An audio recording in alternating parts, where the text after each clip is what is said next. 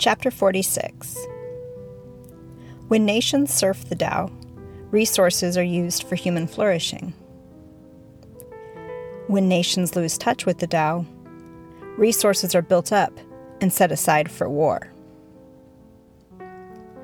No vice is more vicious than covetousness. No misery is worse than discontent. No desire is more disastrous than greed. Therefore, knowing contentment is the key to everlasting fulfillment. And the other day, I got an email saying that the we have a wedding that we're going out to uh, in July, and Jeff and I are going to be on the road in our camper truck, but we're going to fly um, the kids out for the wedding.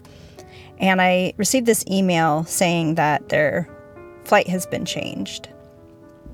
And I was looking at it and I realized that, I mean, they have to leave earlier than the scheduled times and they're going to arrive later uh, on both directions with, you know, longer layovers. You know, instead of just an hour, it's now two to three hours and actually three to four hours.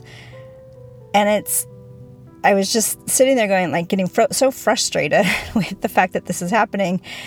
And, and I realized at that moment. you know, didn't it took me just a little bit, but I was like, what good is it for me to be upset by this change? I mean, this this is what it is. There's nothing I can do to, you know, I can't call them up and tell them to reinstate the old flight, which obviously that's not an option. I do have the option of looking online to see if there's other flights available that I would pick instead. Uh, that's a possibility or I could cancel the flight altogether and, you know, go with a whole different company or something. Those are legitimate things that I can do in the in response to this, but just wishing desiring that the old flight was still the, you know, the the way they were going to get out there. It, it doesn't do any good whatsoever. And so when I think about that, it reminds me a little bit of this chapter where it's talking about the first part, and it says, When nations surf the Tao, resources are used for human flourishing. And so my time, effort, and energy would be moved towards, you know, what's going to be more beneficial for our family, whether it's, you know, resolving, you know, picking better flights or moving on entirely from this whole concern or just wishing that it was otherwise. I can, you know, just put my energy into something completely different. But it says when nations lose touch with the Tao, resources are built up and set aside for war. And so at that moment when I'm, you know, sort of debating this or frustrated that this is uh, now, you know, the existence, like I, all of my energy now is turning towards, you know, dwelling on, on this and rather than, you know, somewhere else. It's just all being, I'm completely absorbed in this particular uh, problem or, or thing that has arisen. And I would say that what you know, the part here it says, No vice is more vicious than covetousness, and no misery is worse than discontent, and no desire is more disastrous than greed.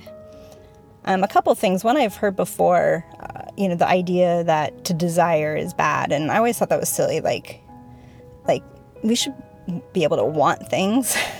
like I, you know, I want to. I, I don't want to you know, there's just certain things where I'm like, I don't want to be in pain. I, you know, there's some things I definitely, uh, you know, I, I want. And, but I realize that like with this chapter, when they're talking about uh, desire, I mean, it is this, I mean, this, this want of anything other than the situation that you're currently in. And I would say that so like if I was if I'm frustrated in this, you know, one instance and I'm saying, you know, I just really wish I could be happy well, me being stuck in the desire of being happy will basically guarantee that I will not be happy. But if instead I look at what is causing me the discontent and then face that head on, face that that fear, that anxiety, you know, whatever it might be, whatever it is that we're running from. I've been reading in Martin Laird's book Into the Silent Land one of the things that he says is, you know, there's pretty much one sure thing. If you're trying to run from some emotion or affliction that that's the like surefire way to make sure that it stays with you. And it's not until we have the ability to look it head on um, that can actually be addressed. Now, that's a lot of work, and uh, I would imagine, and there's a lot of times where, uh, you know, being with a professional when you go through some of this stuff would be very important. Uh, but there are times, you know, just there are certain things that you can completely handle on your own when you're, you know, looking at it it just, you know, it obviously depends on the seriousness, but whatever it is in your life that you find yourself running from, I think that you're always going to be wrestling with that desire piece, um, that that want of something else, and it will preclude you actually being content and uh, you know just knowing that contentment, just so that you are completely fulfilled in that moment. And if you do feel that contentment, I mean that's where where there where there is that, that's where the deep peace upon peace lives. Thank you, friends. Have a great week.